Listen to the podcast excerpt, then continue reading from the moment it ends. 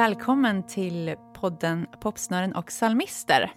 Jag heter Elin Gårdestig och med mig idag har jag Katarina Josefsson. Katarina är sångpedagogen och journalisten med absolut gehör som leder radioprogrammet Andliga sånger i P2. Dessutom skriver hon musikaliska artiklar i tidskrifter och recenserar musik i radio och tidningar. På Spotify har hon en brokig katalog där Disney-låtar på svenska samsas med tre riktigt jazziga album med ett eget material. Välkommen Katarina! Ja men tack! Hur känns det? Är det... jo då, det var en fin presentation. Faktiskt så recenserar jag ingenting längre. Du gör inte det? Nej, det är flera år sedan sist. Det är rätt skönt. Ja. När man gör egen musik är det, ännu, är det faktiskt jobbigare att, att ha åsikter om andras. Ja, ja, ja, ja, ja men det kan jag tänka mig. Mm. Ja. Men annars stämde det nog rätt bra. Ja, okej. Okay. Eh, vi börjar här med fem lite snabba låtskrivarfrågor. Är du en arbetsmyra som bestämmer dig för att skriva eller går du på inspiration? Jag skulle säga både och. Ibland mm. är det ju att man åker bort. Nu har jag de här dagarna, nu ska jag skriva. Och då ja. gör jag ju det. Okay. För då är det ju liksom det som jag har avsatt tid till. Ja, precis. Men du gör det, liksom, du avsätter tid till att skriva? I, det skulle ju alltid, oftast är det ju så, för att annars skulle det ju inte hända. Nej. Eftersom jag har så mycket mm. annat. Mm. Så, så därför har jag tyckt att eh, låtskrivarkurser och sånt har varit väldigt givande för mig. Mm. Mm. För att då får jag fokuset och kommer in i flowet och då är det lättare att fortsätta när man kommer hem också. Just det. Mm. Vad är det viktigast för dig i en låt? Är det texten eller melodin eller rytmen eller något annat? Uh, ja, jag är nog en, jag, jag, skriver nästan alltid med musiken först. Mm. Så då antar jag att jag tycker att musiken är viktigast. För jag tycker verkligen sen när texten kommer så tycker jag att den är också väldigt viktig. Så att, men jag börjar sällan med texten. Nej, det börjar med melodin. Ja, mm. och sen kan ju det där med rytmen och det kan ju vara någonting att man bara, nej men nu vill jag skriva något som påminner om det här, den här stilen gillar jag, nu ska jag försöka skriva något sånt och då kan det ju mm. vara stuket liksom. Just det. Mm. Men är det då, vad tycker du är svårast utav det att få till? Oh, det är väl stuket. Man okay. faller liksom i sina egna, så här brukar jag spela. Ja. Så här blir det, och om jag då vill låta som något eh, coolt jag har hört på radion eller så, eller vill, då har jag kanske inte riktigt verktygen för det, för jag kan inte den delen av processen lika bra. Eh, som, eh, ja, jag är tryggare i liksom med att skapa melodi och text. Mm. Eh, när du skriver då, brukar du skriva ensam bara eller har du skrivit ihop med någon någon gång? Eh, jag har gjort både och. Jag mm tycker nog att det ofta blir bättre om jag ändå gör någon del ihop med någon annan som liksom ger mig input. Mm. Um, någon låt har ju hänt, har ju, har ju skrivit, flera låtar har jag ju skrivit helt själv och då kanske det har varit de här som verkligen har kommit med stark inspiration sådär. Men om mm. det mer är det här att nu vill jag skriva en låt som påminner om inte vet jag vem, Laura Mvola som jag var så inspirerad av, kommer jag ihåg på den förra skivan. Och då, då ville jag liksom, då försökte jag undersöka formen och så försökte jag skriva och så hade jag min musikaliska musikerbrorson med och hjälpte mig med, mm. med formen och, och, och, så hjälpte han mig att göra en snygg brygga. Och då gjorde det min låt bättre, men det var ändå jag som gjorde det mesta på den tyckte jag. Liksom, ja, det känns nice att skriva ihop med folk. Mm. Och, och med dem jag spelar med brukar, vi, de brukar ha input liksom. Ja, så du gör en grund oftast och sen så kommer det andra och har input på det du har gjort? Ja, men jag har ju, ett, med senaste skivan var det mycket så att jag skrev och jag satt och klinkade på pianot och så visade jag för, för min trio liksom så här är min nya låt. Eh, vad tror ni? Säg att den är bra. Eh, och, då, och då kan de hjälpa mig med stuket. Så att mm. jag som är lite mer gammaldags mossig blir lite i alla fall när det gäller modern jazz och så, då kände jag att det jag skrev var lite, kändes lite cheesy och töntigt och så fick det ett bra stuk och plötsligt så tyckte jag jättemycket bättre om min låt. Ja. Mm. Men jag hade inte kunnat komma dit själv.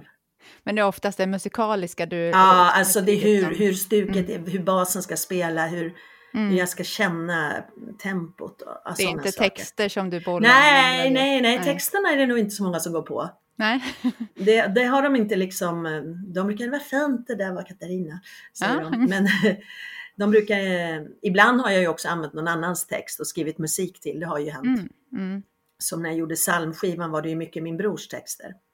Ja, okej. Mm. Så där är det inte så många som är mina egna texter. Nej. Finns det någonting som du skulle vilja utveckla musikaliskt som du har tänkt att det där borde jag göra mer av? Eller så?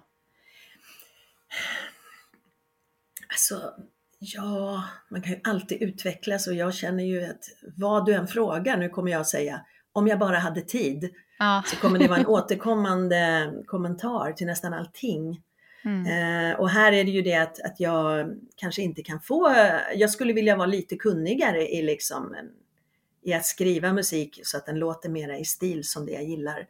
Eh, samtidigt så tänker jag att det skulle jag kunna om jag hade tid och kunde sitta mycket mer. Jag skulle vilja sitta, jag skulle vilja kunna avsätta tid. Men Mm. det, jag känner mig, nej jag, jag känner mig inte så, jag tycker jag kan få till det men att jag behöver inspiration och jag behöver liksom en- att få feedback och kanske Mm. sådär. Men jag tycker att mina grunder brukar vara okej, jag brukar vara nöjd med dem.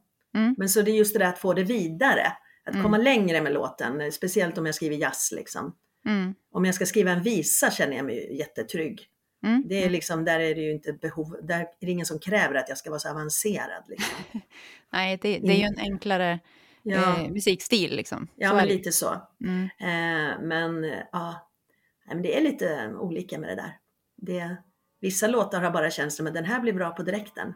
Jag var på någon jättebra plats och skrev och jag fick sån extrem inspiration och det bara flöt liksom. Och då är det ju som det ska. Då är Mm. väl låten född så och då ska den vara så. Men det är just de här när jag vill komma längre. Mm. Mm. Eh, så. Mm. Men då har jag ju sett till att få hjälp. Då Ja, ber jag ja, ju om hjälp. Ja, ja. man har de kontakterna liksom. Ja, ja, ja. lätt Nej, men jag kan ju- hjälpen, Liksom. Ja, ja, ja. Nej, men det måste jag. Annars blir det så lätt för mig att känna att jag är lite töntig liksom, och gammaldags eller något. Just när jag håller på med det här lite nyare jazziga. Vilket Mm. ju är jättedumt att jag tänker så faktiskt. Eftersom jazz ju verkligen borde vara en genre som man kan sjunga i vilken ålder man än vill. Liksom. Ja. Ja, men Men ja, ja, men det tycker jag. Ja, det är riktigt dumt att tänka så. Ja, Man är, ju all, man är ju alltid sin egen värsta kritiker. Så är det ju. Det har jag ju alltid fått kämpa med som låtskrivare, att liksom säga åt den där inre kritiken att hålla tyst. Mm. Men om vi börjar från början då. Som jag Ja. förstår det så är du eh, dotter till en präst Ja. och en författare. Eh, så kyrkan och skrivandet, det måste ju ha haft en stor roll i hemmet tänker jag. Men Jo. vilken roll hade musiken? Alltså det var ju jättemycket kyrkan. Ehm, Mm. Det är liksom präster vart jag ser. Min bror är också präst och ehm, min svåger är präst och mamma jobbade som diakon på slutet i sitt yrkesliv. Mm. Så att det är Svenska kyrkan och eh, musiken fanns ju med där ehm, från början. Så jag, jag sjöng i kör och jag började spela tidigt. Det var en självklarhet att börja spela olika instrument i familjen och vi har alltid sjungit mycket ihop och sådär. Som jag minns, det är väldigt, väldigt länge sedan. Eh, men jag var med och sjöng i kör, det kommer Mm. jag ihåg, i kyrkan. Och jag tog sånglektioner från högstadieåldern och jag hade, då hade jag spelat piano länge. Mm. Och Mm. jag lärde mig gitarr själv, vi var på olika läger och då, lärde, då hade jag liksom lärt mig att spela där. Ja. Så ja, jag spelade mycket och sjöng och, och höll på. Mm. Musiken var jätteviktig. När började du skriva låtar då? Ehm, Jag tror att jag kommer ihåg, jag var med i Credokören och ehm, ja, jag vet inte riktigt om jag gick på gymnasiet kanske. Då kommer jag ihåg att jag och en kompis försökte skriva en låt i kören. Det kommer jag ihåg. Det måste vara den Mhm. första som jag... den var riktigt dålig. Någonstans ligger den väl kvar i någon låda. Eh, och sen, eh, ja, och sen när jag blev ju musiklärare och började jobba med musik så kommer jag ihåg att jag någon gång vi gjorde någon musikal på någon av skolorna jag var och då hittade, kom jag ihåg att jag skrev en låt men det var ju ingenting som, var, som jag tänkte att jag gjorde. Jag tänkte Nej. inte att jag var låtskrivare. Nej. Därför att det var det andra som gjorde sådana där väldigt inspirerade, begåvade typer som skrev hela tiden på servetter. Liksom ja, ja, vart de ja. kom. Alltså, jag menar så tror jag inte alls att jag var. Eh, men sen så, jag försökte räkna ut nu när du, jag skulle göra den här intervjun, när var den där kursen? Men jag åkte på låtskrivarkurs någonstans i början av 2000-talet, alltså jag minns inte, 2006 kanske. Mhm. Eh, eller om det var något år tidigare, men nere på Kreta faktiskt, eh, med. Eva Hillered som är en duktig låtskrivarlärare och sångare och skri- låtskrivare. Och, eh, och där eh, fick jag, och då hade jag ju inte en enda låt. Och så kommer jag ihåg att kvällen innan man skulle åka dit så, så var jag tvungen att skriva något, för man måste ha en låt med sig. Jaha. för att presentera vem man var som låtskrivare. Oh. Och jag hade ju inga låtar, för jag skrev ju inte låtar. Jag hade liksom verkligen utmanat mig själv. här. Ja, verkligen. Så jag minns hur jag satt i panik och skrev en riktigt dålig låt om en snubbe som hade dumpat mig. Den var väl inte det bästa. Jag har faktiskt glömt hur den låter. Jag tror inte jag vill komma ihåg den ens. Men jag åkte ju på kursen Ja, och det var precis. ju väldigt, väldigt inspirerande. Och där var det mycket fokus på co-writing, att man skrev Mm. ihop med folk. Och Mm. det var ju bra för mig då. Mm. Att få ge lite, jag menar jag kunde ju mycket musikaliskt. Jag är ju liksom driven musiker. Men jag, Mm. kunde, jag hade ju aldrig skrivit något Nej. knappt.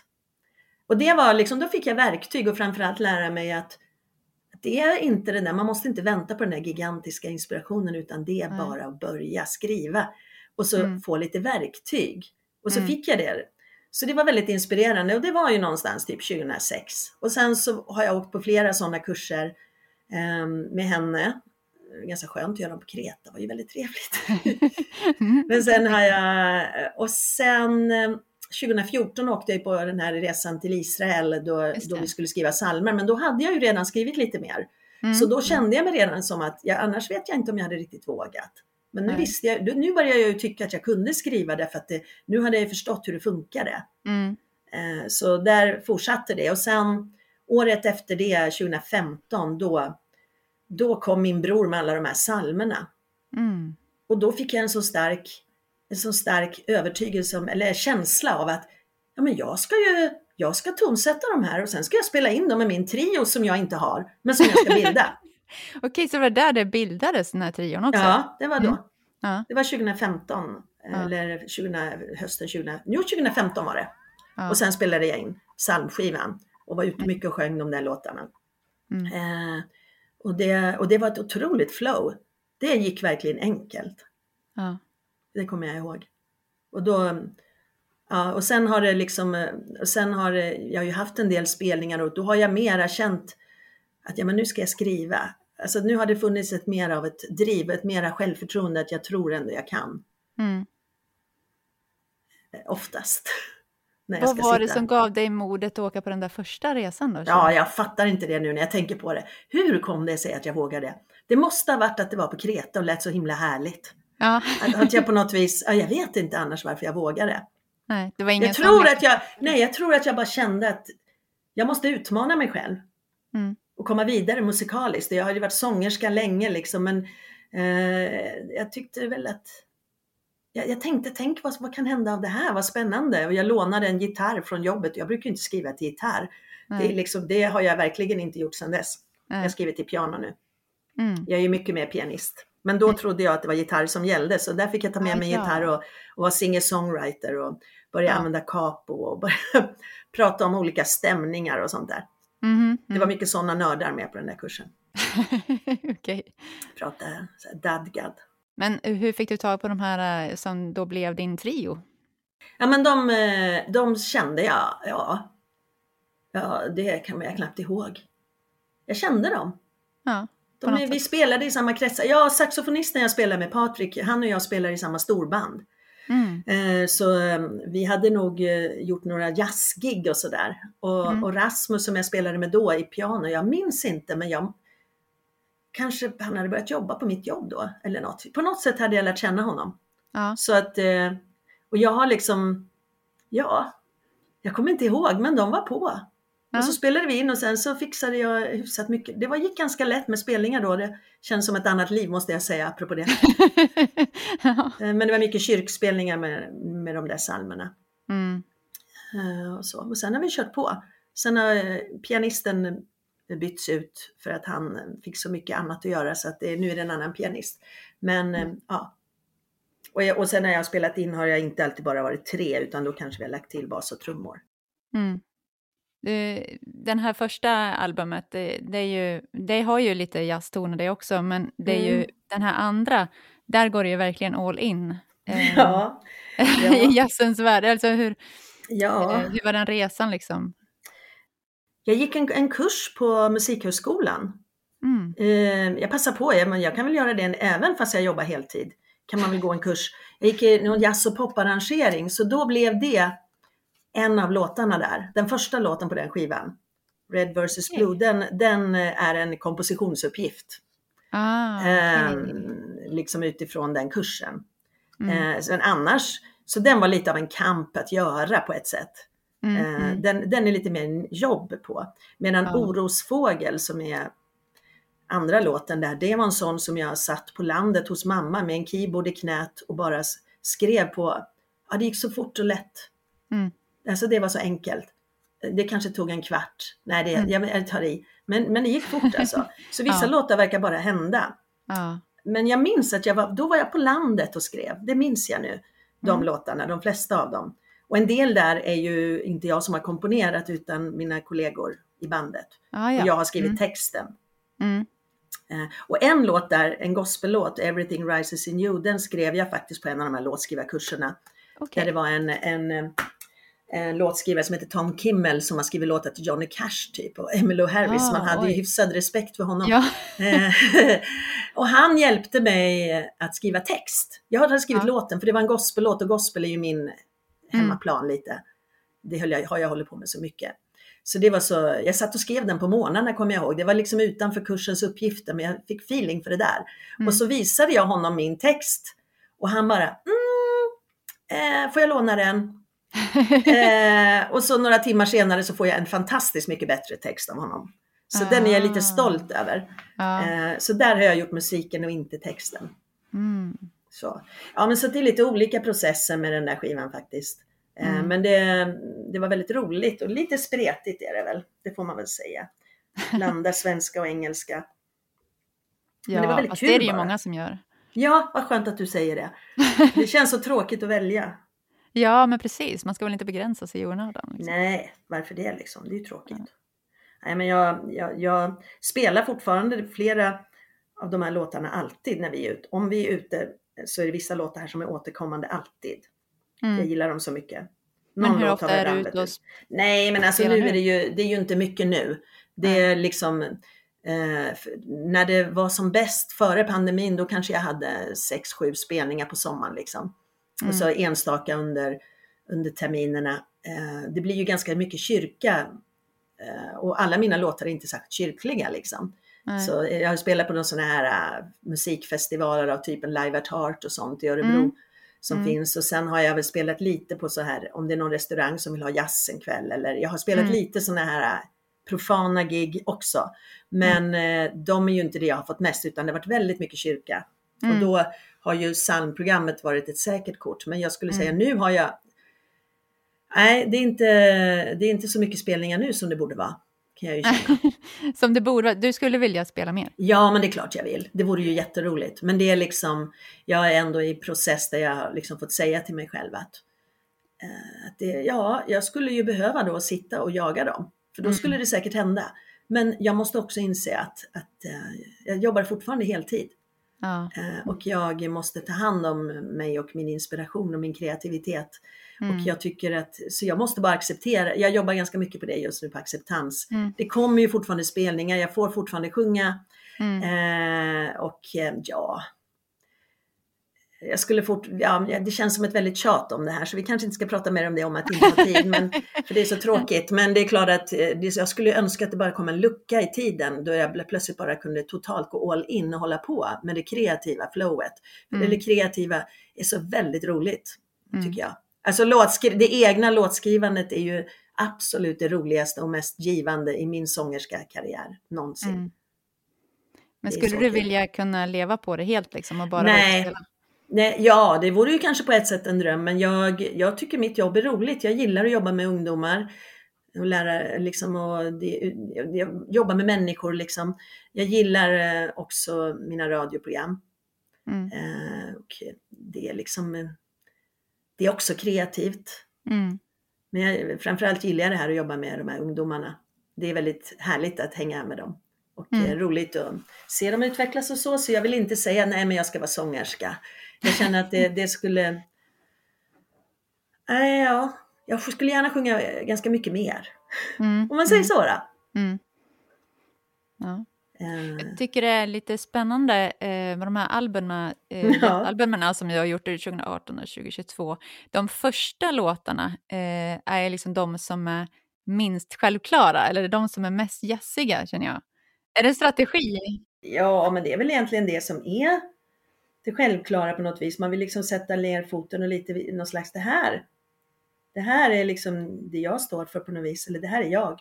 Men det var nog mycket faktiskt så att jag har ju inte bestämt det där själv, utan vi har ju diskuterat tillsammans. Mm. Jag och, och mina bandmedlemmar. Så vi har tillsammans tagit beslut om vilken ordning vi ska ha låtarna. Mm. Så egentligen har inte jag bestämt det själv. Så. Nej. Men jag, eh, jag tycker inte att, jag håller med om att den här Red vs Blue skiva 2 där, att, att den är lite dramatisk att börja med kanske. Ja. Eh, men jag tycker inte att det är konstigt att börja med eh, den här på Öster. Den tycker Nej. jag är en typisk jazzvals, lättillgänglig. Mm. Men det beror ju på vad man jämför med förstås. ja, Men jag, jag har liksom gillat att börja med någonting som, eh, som går igång, liksom, så lite Ja. tempo i. Men Ja. det där, det är bollande.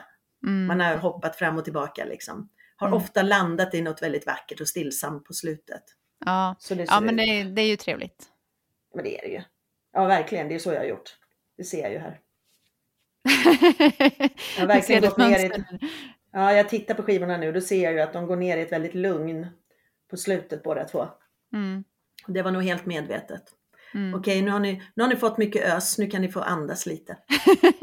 ja, precis.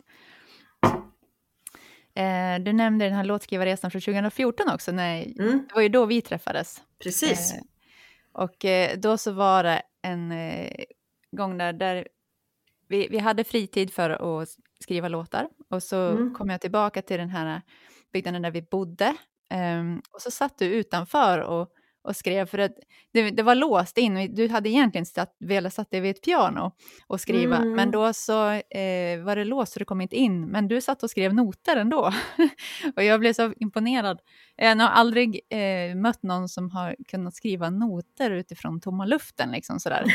eh, och det här med ditt absoluta gehör, alltså när kom det, när kom det på att du hade absolut gehör? Alltså jag måste bara säga, jag kommer inte ihåg det här. Satt jag och skrev bara utan... Ja, det gjorde du. Jaha, konstigt. Ja, ja. Men jo, eh, ja, det, det är ju ingenting jag minns själv, men eh, mina bröder upptäckte att, för jag tänkte väl att, alltså jag kanske var 6-7 år och jag tror att jag tänkte väl att alla var som jag. Mm, Att jag visste ju vilka toner jag hörde liksom. mm, Eh, och eh, de kom ju på det och de talade om det för mig. Och Mm. jag blev ju supernöjd, kommer jag ihåg. Jag blev väldigt såhär, yes, jag är jättespeciell. Det kommer jag ihåg. Men, eh, men sen har det ju bara varit en sak som har följt med. Det är klart att jag har varit lite nöjd med det i vissa sammanhang därför att då blir man ju väldigt tonsäker så. mm, Men eh, det, och det gör ju att jag, kan, att jag har alltid haft väldigt lätt att planka låtar och så. För jag Mm. behöver ju inte ha tillgång till något piano så jag har ju kunnat sitta och planka på tåg och sånt där. mm, Ehm, och det är klart att, eh, att det är ju smidigt så att det är ju en väldig, en väldig eh, fördel. mm. Sen läser jag ju inte noter bättre än någon annan om det skulle vara fel tonart. Nej. Jag läser ju noter fantastiskt bra om det är rätt tonart för då bryr inte jag Mm. mig om intervall och sånt utan jag läser ju bara. Det står fiss, jag sjunger ett fiss. Ja, Eh, men, eh, men om jag då ska, om det då ska vara en helt annan tonart då, då, då får jag chansa lite, hoppa. och- Nej, om du förstår vad jag menar. Mm, mm, Nej, men, eh, men det har ju, det, framförallt har det underlättat otroligt att planka. Det har suttit, på, innan det fanns, man kunde köpa noter online på sådär enkla sättet som man Mm. kan idag. mm. Innan det fanns så, så plankade jag jättemycket. Massor Mm. med gospellåtar och Mm. sånt. I plank- har jag plankat. Jättepraktiskt. Mm. Så jag har så mycket pärmar med handskrivna plankningar och även sådana noter på jobbet liksom, som sångelever kan få. Och, då, och nu är det ju så enkelt för nu är det bara, ja, det är ju nästan bara att göra en sökning Mm, så dyker de ju upp. mm, Så det är verkligen olika. mm. Men om du har en inspelning eller sådär som går eh, ja, som spelas upp i fel tempo så att säga då, så att det, tonerna blir lite off. Är det Alltså, du, är det, jag hör låter det falskt för dig då eller?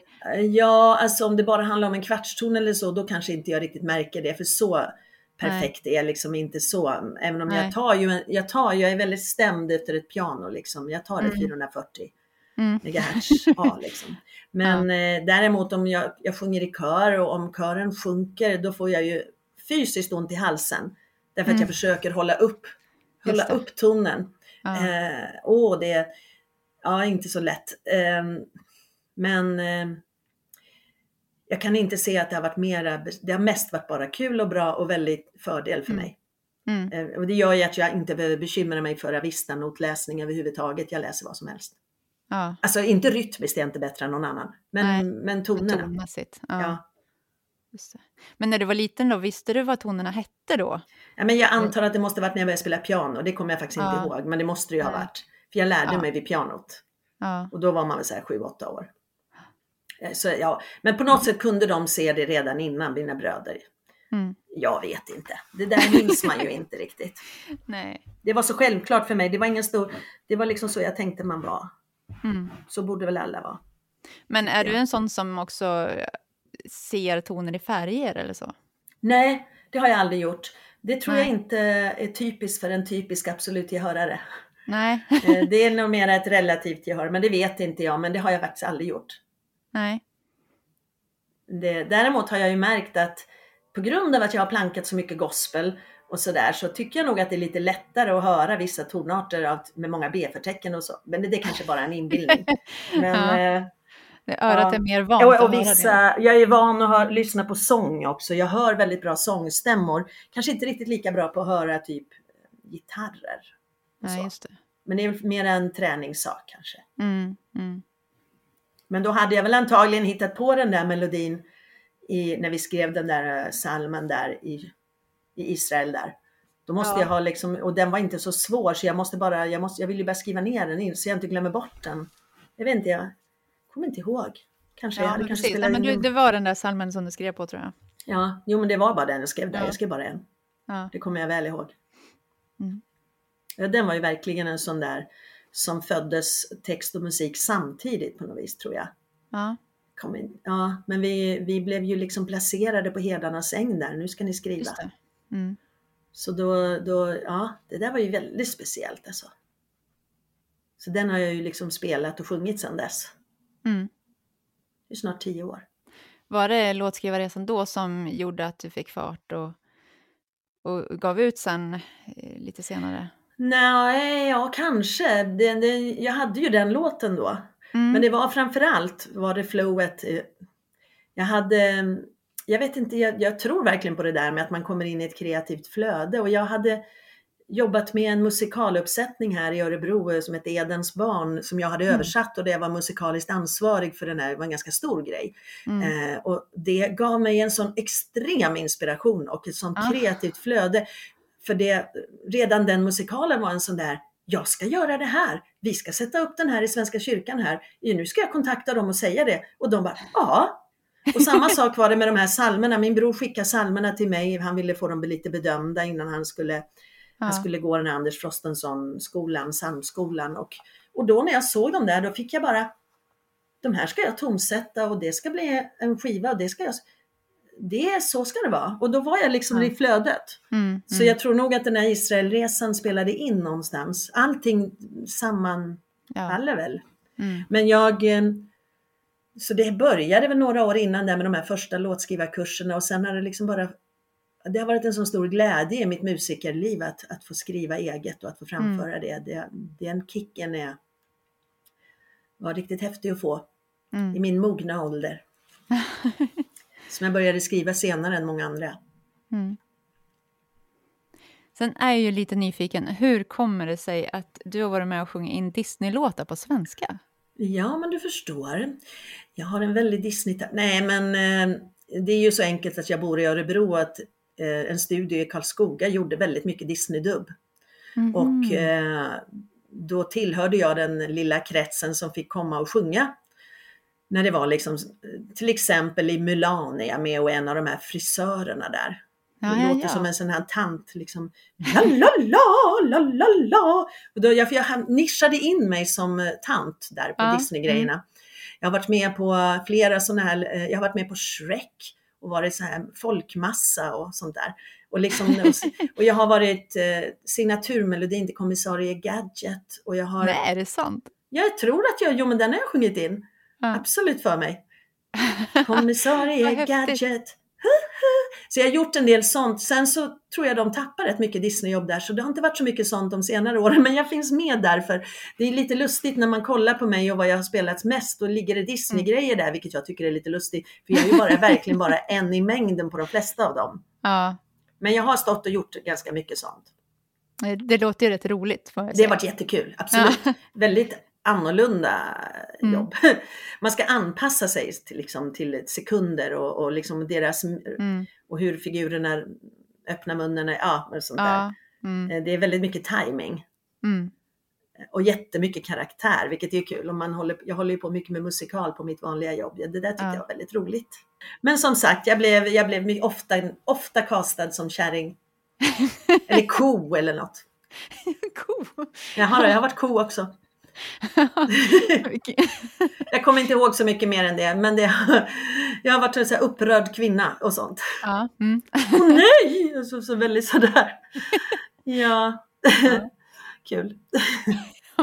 Men jag ser, inte det som en, jag ser inte det som en stor karriär i mitt liv. Nej, liksom. nej. det råkar bara se grej. ut så. Det är väl en kul grej. Precis. Ja. Disney och Nice har gjort ett gäng.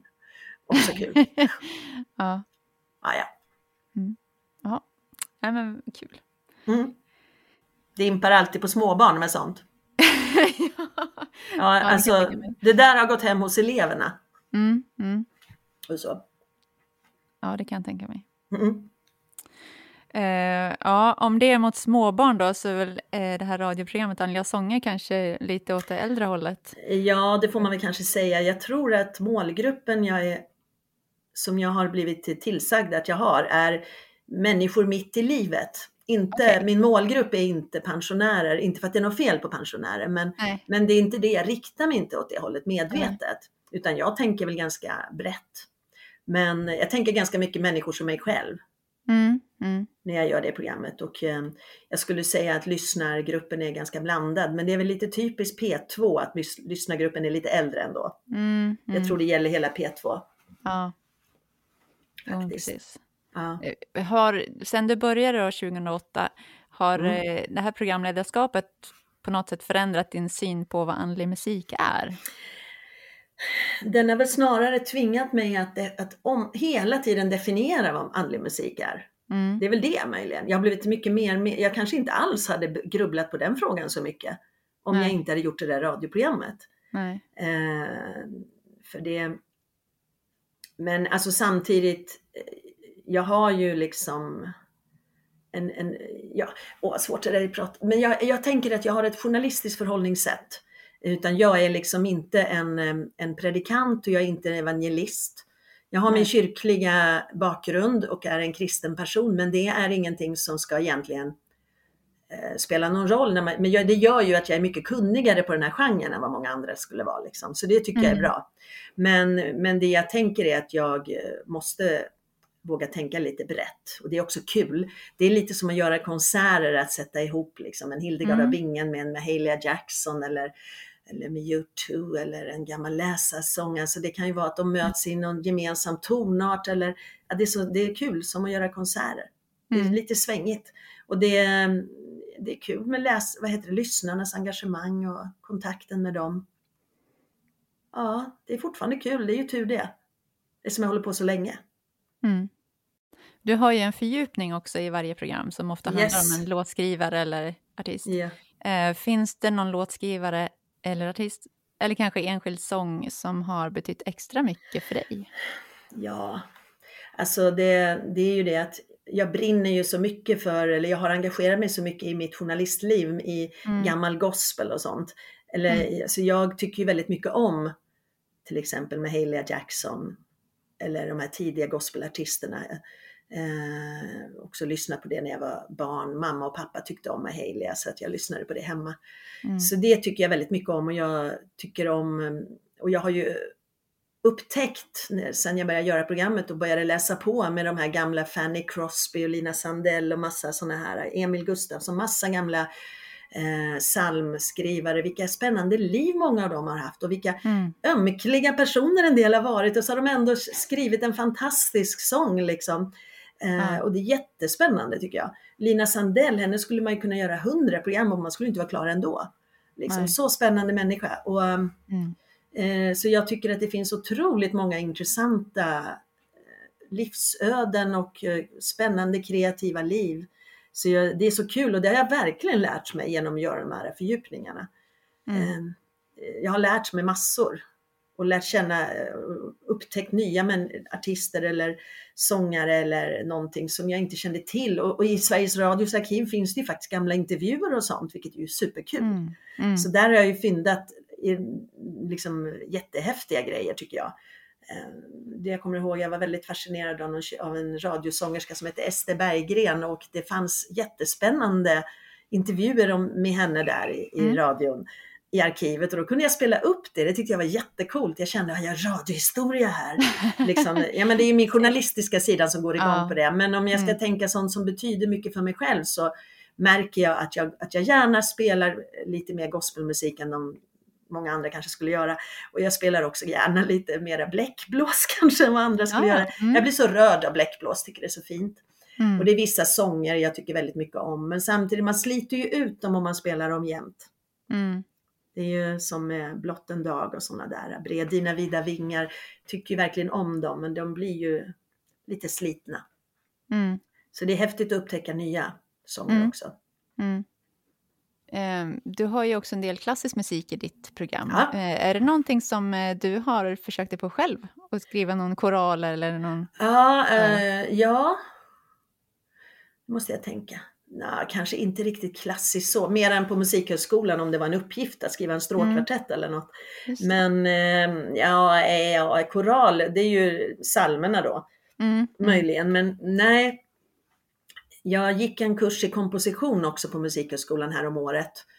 Och då var ju det fortfarande så att jag fick skriva jazz och sånt här, det jag tyckte om. Men då förstod jag, skulle jag gå nästa steg, då skulle jag hamna i komponera i västerländsk konstmusik, eh, tidigt 1900-tal. Alltså, då känner jag kanske inte att det, det är nog inte ditåt jag vill. Jag har gjort mycket körar och sånt i mitt liv, men verkligen, mm. och det är jätteroligt. Men jag vet inte om jag vill komponera nutida klassisk musik så att säga. Det, det, har jag inte känt inspirerad, mig inspirerad att göra. Skulle jag få ett uppdrag att göra det, då skulle jag väl kanske vilja göra det. Mm. Eh, men eh, som det har varit nu har jag mera velat skriva till min egen, till min, till min egen sång så att säga. Sånt mm. jag själv kan sjunga. Mm. Eh, men arrangera har jag gjort mycket för mm. kör och så. Det har ju varit väldigt roligt. Men då har det inte varit så klassiskt kanske. inte sen Musikhögskolan där som sagt fick man ju sådana uppgifter. Mm. Hur många låtar tror du att du har skrivit? Och precis, det där borde jag ju veta. Det där var ju en sån där sak jag borde ha läst på innan vi pratade nu. Jag har ju ett gäng låtar på STIM. Men kan det vara 30, 40 någonting? Mer är det mm. ju inte tror jag inte. Nej. Men det är kanske så. Har du STIM registrerat liksom alla som du har ja, skrivit klart? Det, det gör man ju. Mm. Jag tror att jag har någon nu som borde STIM-registreras. Det måste jag fixa. Eh, för, jag, jag, för jag åkte till, vad heter det här slottet, Bjärka-Säby. Mm. Några dagar för att skriva nu i höstas. Det har mm. varit ett väldigt bra ställe tidigare för mig att åka till mm. för att skriva musik. Mm. Jag vet inte, det är allmänt inspirerande ställe liksom. Så nu i höstas skrev jag, den blev ju nästan klar. Den borde jag ju stimma. Mm. Ja, sidospår. Men det är klart att jag stimrapporterar och, och ser till mm. att anmäla. Då får man ju, det är ju kul, då känner man att, eh, att man får jag vet inte, jag känner mig mer som en riktig låtskrivare. Sen vet jag ju att Benny Andersson har skrivit typ flera tusen miljoner. Så det, men man kan inte jämföra sig med, man får jämföra sig med, med sig själv bara. Ja, precis. Ja. Jag är ändå stolt när stimpengarna ramlar in. Då tänker jag, ja, jag har varit ute och spelat och det har varit mina egna låtar. Ja. Det är coolt. Ja. Hur, hur stor, då har du ändå gett ut ganska stor procent av vad du har skrivit. Eller vad, hur stor del tror du att du har gett ut? Liksom? Du menar på skiva? Ja, eller? på skiva. Mm. Mm, ja, det har jag faktiskt. Men det är väl en del jag inte har tyckt hållit måttet och de får inte vara mm. med. Nej. så. En del av det som jag har skrivit på låtskrivarkurserna har jag väl kanske inte varit så nöjd med egentligen. Nej. Uh, så, utan, och det kanske är för att man har skrivit ihop med någon och den kanske är en sån här riktig countrymänniska eller så. Då blir ah, det liksom inte riktigt kanske. Eh, men jag har nog faktiskt, jag har sen jag började skriva på allvar så har jag sett till att, att de har kommit ut faktiskt. Och sen så har jag väl insett att jag måste lära mig att göra så att man ger ut en låt i taget. Så det, Mm. det har jag ju liksom förstått att det är så det går till. Och det har jag ju inte riktigt gjort utan jag har gjort mina album. Ja. Men eh, precis, den eh, låten jag skrev i höstas, den borde jag ju faktiskt spela in. Hur gör du när du spelar in då? Har du liksom någon... Jag, har, eh, jag har haft eh, jag har kontakter här i stan. Mm, Så, så jag har spelat in i en studio nära mig där jag bor. mm, Och sen eh, den senaste skivan spelade jag in med min pianist, ville, ville spela in. Och han har liksom skaffat utrustning och är duktig. Så att Mm, det var han som mm. spelade in den. Fast det, och så, så jag har liksom kontakter. Mm, Så det, det har jag gjort. Det är ju liksom, annars så skulle det bli en så stor grej. Det har varit Mm. skönt att, ha, att jag har spelat in med folk som jag känner och känner mig trygg med. mm, Så, och, så, och som, och som eh, hjälper mig att hitta det sound jag vill ha och, och hjälper mig att lyssna efter vilken, hur jag vill min röst ska låta. Sådana saker, jätteintressant och spännande att lyssna efter. mm, Så då har jag liksom, ja men den här, den här skivan tycker jag om och så får jag försöka förstå varför tycker jag om ljudet här? Vad är det som gör att det låter så här? Jätteintressant men ganska svårt tycker jag. Jag har ju inte alls gått Mm. någon sån utbildning. nej. Så då får jag bara gå på, men jag vill ha det lite torrare och jag kan inte ens förklara vad jag menar med torrare. Ja, svårt. Ja. Men har du någon mål eller så med ditt låtskrivande? Eller du... Jag vill bara hålla på. Ja. Jag, jag känner inte att jag, som, som du frågade förut, att jag vill ut och turnera. Det, det är klart att jag skulle tycka att det vore jätteroligt att kunna säga, ja men jag pausar kulturskolan en period för att jag ska ut och spela. Det hade ju varit jätteroligt, men då betyder ju det att man måste grunda för det så att säga genom att fixa Mm. de här spelningarna. Eh, så det är klart, om jag skulle säga vad jag har ett mål, jag vill väl bara bli ännu bättre låtskrivare och kanske Nej, jag vill bara känna att jag får hålla på. Det är en sån kick att vara i det kreativa flowet. Mm. Och det är en sån kick att stå på scenen och sjunga sina låtar och se att det tas emot väl. Och då är det sånt som jag har skrivit, kan det inte bli mer personligt än så. Nej. jättehäftigt. Mm. Så jag menar, sen sjunger jag jazz med storbandet och, och gör annat också. Det är också kul. Men det är inte samma kick. Det är inte Nej. samma Nej. ända inifrån känslan. Ah, det är flow. Ah, det är så fränt alltså. Och då har jag ju ändå varit musiker hela mitt liv. ja. Men de, ja, de senaste, ja, men vad blir det då, 15 åren har ju varit så mycket roligare för att jag har skrivit själv. Mm. Mm. Om jag tänker det här flowet då, när brukar det komma? Är det liksom när du mår bra eller när du är lite, alltså är du glad eller ledsen när det går bra att skriva låtar liksom? Det där är så, det vet jag inte.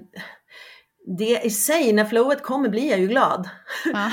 Så det. det, det är liksom, men jag kommer ihåg att jag var, jag var på en liten kort kurs, bara en helg, nu i, Mm. i höstas. Och då mådde jag inte jättebra. Jag hade jättemycket tinnitus, vilket ju inte är så Mm. konstigt om man är en musikermänniska. Jag hade varit på Way Out West och hört jättemycket Mm. stark musik. Jag hade problem med det och så jag mådde inte så bra. Men jag tvingade mig ändå åka på den här kursen. Mm. Och då minns jag att jag faktiskt skrev en, då skrev jag en, faktiskt en bra låt. Som Mm. jag var nöjd med. Den, jag behövde förbättra texten när jag kom hem men jag är fortfarande nöjd med den och har spelat den på konsert. Mm. Och då kan jag ju känna att den kom inte ur en, en person som var glad. Nej, nej. Eh, Men då, för jag, jag hade ganska mycket ångest kring det här att jag hörde så mycket tinnitus-sus. Mm. Men det är som att jag då liksom bara kunde luta mig mot att jag lit, melodierna och det som kom, det, jag litade bara på det. Mm. Och det är ju en skön känsla, för så har det ju inte Mm. varit hela tiden i den där processen att bli en låtskrivare. Nej. Men eh, ja, jag litar mer på mitt flow faktiskt idag. Mm. Mm. Nu, när- det är ändå lite positivt att tänka på. Härligt. Ja, men eh, det hade ju inte hänt om jag inte hade åkt på den där grejen. För då Nej, hade jag nog suttit hemma och suckat istället. Liksom. Mm. Hade inte satt mig nu ska jag skriva en låt. Nej. Det kommer ju inte naturligt om man är i i liksom dålig form. Nej. Inte för mig i alla fall. Ska jag. Nej, men det, kan, det är ju väldigt olika det där på olika personer tror jag. Ja, i och för sig, en del pratar ju om att oh, man måste må så dåligt för att skriva de bästa låtarna. Mm. Mm. Jag vet inte. Nej, men jag tror det kan, det kan vara personligt det där. Det beror på lite det. grann hur man skriver låtar också. Verkligen, så kan det verkligen vara. Eh, Men det är, jag vet inte, jag gillar verkligen det där kreativa flödet. Det har jag sagt jättemånga gånger, men det är väl bra. Ja. Det är någon slags eh, musiknåd. Mm. Kreativitet överhuvudtaget är ju väldigt spännande och intressant tycker jag. Så mm. jag är väl liksom läst en del om Julia Cameron och sådana här kreativitetsgurus. Det är ja. inspirerande. Ett kreativt liv är viktigt för mig. Ja. Men eh, finns det då någon, någon skrivarutmaning som du har tänkt att ta dig an som du inte har gjort än? Som liksom ligger framför dig? Nej, jag har inte riktigt kommit på det. Nej. Eh, det är väl bara att fortsätta att skriva fler och bättre låtar och kanske ge ut lite oftare i så fall. Och mm. då... Men nej, det... Det kanske jag borde hitta på en, en skrivarutmaning. Jag tänker att den nog kommer. Jag har lite tilltro ja. till att det dyker nog upp. Det är så här att eh, varje intervju så brukar jag lotta fram en skrivarutmaning för de som ja. lyssnar och tar till sig. Men då kan vi se då. Kanske något som du också vill hoppa på? Är det du som har hittat på dem? Eh, ja. Spännande. Okej. Skriv en låt om en avgörande händelse i ditt liv. Det är som den där första jag gjorde när jag åkte på den första kursen. Om killen som hade dumpat mig. ja. ja. Det, kanske kan hitta någon lite roligare i så fall. ja. Det kanske har hänt något annat i ditt liv Ja, också, gud ja, ja, ja, ja, det har det verkligen. Det har hänt så mycket mer och annat. Och man kan också skriva, det behöver ju inte ens vara något som handlar om en själv. Nej. Det kan ju men eh, en avgörande händelse. Ja. Mm. Som har... Eh, ja, men en avgörande händelse i ditt liv, så eh, Ja, just det. Sen får man ju ta det som det är ju, det är ju bara till för att ge inspiration för att komma Ja, igång. ja, men det, jag tar tacksamt emot all inspiration jag kan få. Ja. Det är mycket bra. Det är en, en, en annan, jag kommer ihåg när jag skrev den där, eh, när jag gick senast på kurs och det var bara jag ska skriva en i, i frygisk. Jag ska skriva frygiskt och doriskt. Okay. Kyrkotonater. Det är en annan slags utmaning. Då kan ja. man säga lite mer teoretisk utmaning. Det här är ju mera, ja. vad ska jag berätta? Mm, mm. Och det är ju riktigt trevligt att få ägna sig åt det. Mm. Eh, vi ska lotta fram en till grej. Eh, det är så att varje gång så lottar jag fram toner till nästa avsnitts signaturmelodi. Toner till signaturmelodi? Ja, precis. Okay. Jag drar fyra toner och sen ska jag göra en signaturmelodi av det till nästa gång. Till nästa ja. avsnitt. Så att varje avsnitt har en annorlunda eh, intromusik. Men det är kul. Så då ska vi se. Ett D börjar vi med. D. Det är bra, du, du kommer ju kunna sjunga den här sen. Ja, men du, eh, är det D till? Det har aldrig hänt det att det har varit två... ja, precis. Man kan ta dem oktav. Ja. Okej, okay. ett S. Det, det, det. Låter ganska fritt tonalt. Ja. Ett A. Du, du, du. Det låter jazzigt. Ja, det blir kanske lite jazzigt. Passar dig. Det är kanske du som ska skriva den där signaturen. Nej, det tror jag inte. Jag tror du gör det jättebra. Eh, en sista fråga här. Mm -hmm. eh, är det någon som du skulle vilja att jag bjöd in till podden? Jag tycker att du ska fråga Jill Nord. Jill mm. Nordin. Mycket duktig låtskrivare. Eh, hon var med i en grupp som hette Majoy. Ah. Hon skriver jättemycket bra. Hör av dig till henne. Ja, ja men bra tips. Hon, har, hon är en bra förebild som låtskrivare tycker jag. Ja, ja vad roligt. Det ska jag kolla in. Men vad bra. Har du någon slutligt tips till de som lyssnar? Ja, men mest faktiskt att man behöver inte tro att det är bara vissa som kan skriva låtar. Det är verkligen bara att börja. Mm. Eh, och det finns jättemycket bra verktyg att ta till och, och, litteratur att läsa och roliga kurser att gå. Och det är verkligen bara att börja. Det är så kul. Det var ett bra slutord tycker jag. Jag får tacka så mycket att du ville ja. ställa upp på den här intervjun. Tack, tack. Kul att få vara med. Tack och hej!